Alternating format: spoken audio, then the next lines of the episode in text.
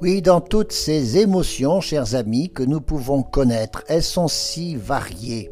Et nous faisons dans ce carême ce travail de les regarder les unes après les autres. Aujourd'hui, nous allons nous interroger sur une émotion qui s'appelle la surprise. Oui, c'est une émotion secondaire, mais c'est bien une émotion, parce que c'est ce que ressent une personne face à un imprévu. Bien sûr quand elle n'est pas préparée comme on dit quand elle est prise au dépourvu. C'est du cognitif, mais ça va vers l'affectif. Ça a des répercussions dans l'affectif. Le synonyme de la surprise, c'est l'étonnement.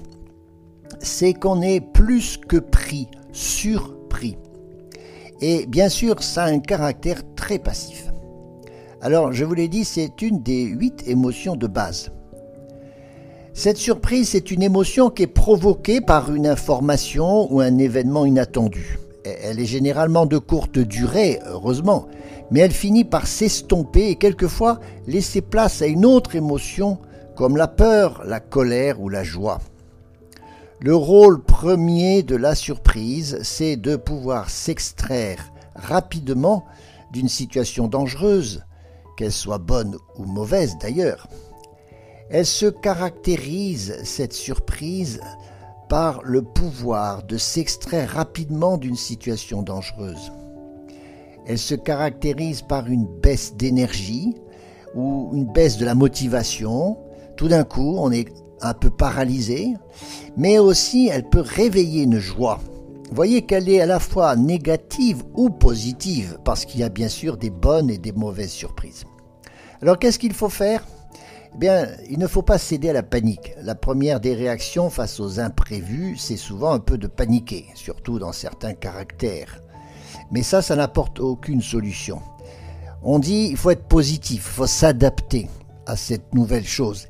Il faut peut-être aussi demander de l'aide. En tout cas, il faut apprendre de ce qui tout d'un coup est devenu un imprévu. Alors, spirituellement, la surprise est peut-être une très bonne chose, parce que c'est ce que l'on appelle l'imprévu de Dieu.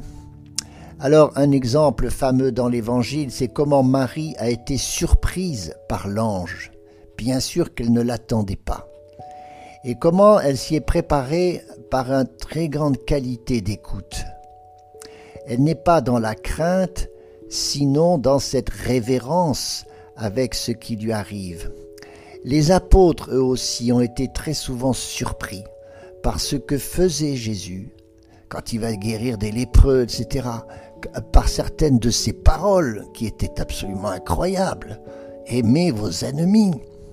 Et Paul, alors Paul qui était, qu'il a fallu euh, mettre euh, dans une émotion incroyable de surprise sur le chemin de Damas. Voilà, ça c'est l'imprévu de Dieu.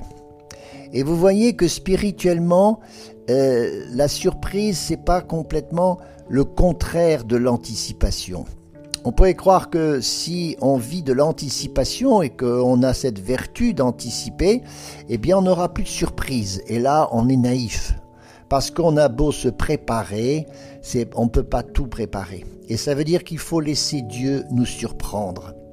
Donc la surprise peut être une très bonne chose et Dieu a besoin de cette émotion aussi pour nous euh, retourner non pas vers la panique mais d'éviter justement euh, de, se détourner de lui. Dieu nous surprend mais souvent délicatement, il faut l'avouer, pour que nous puissions plus à même de l'entendre et de l'écouter.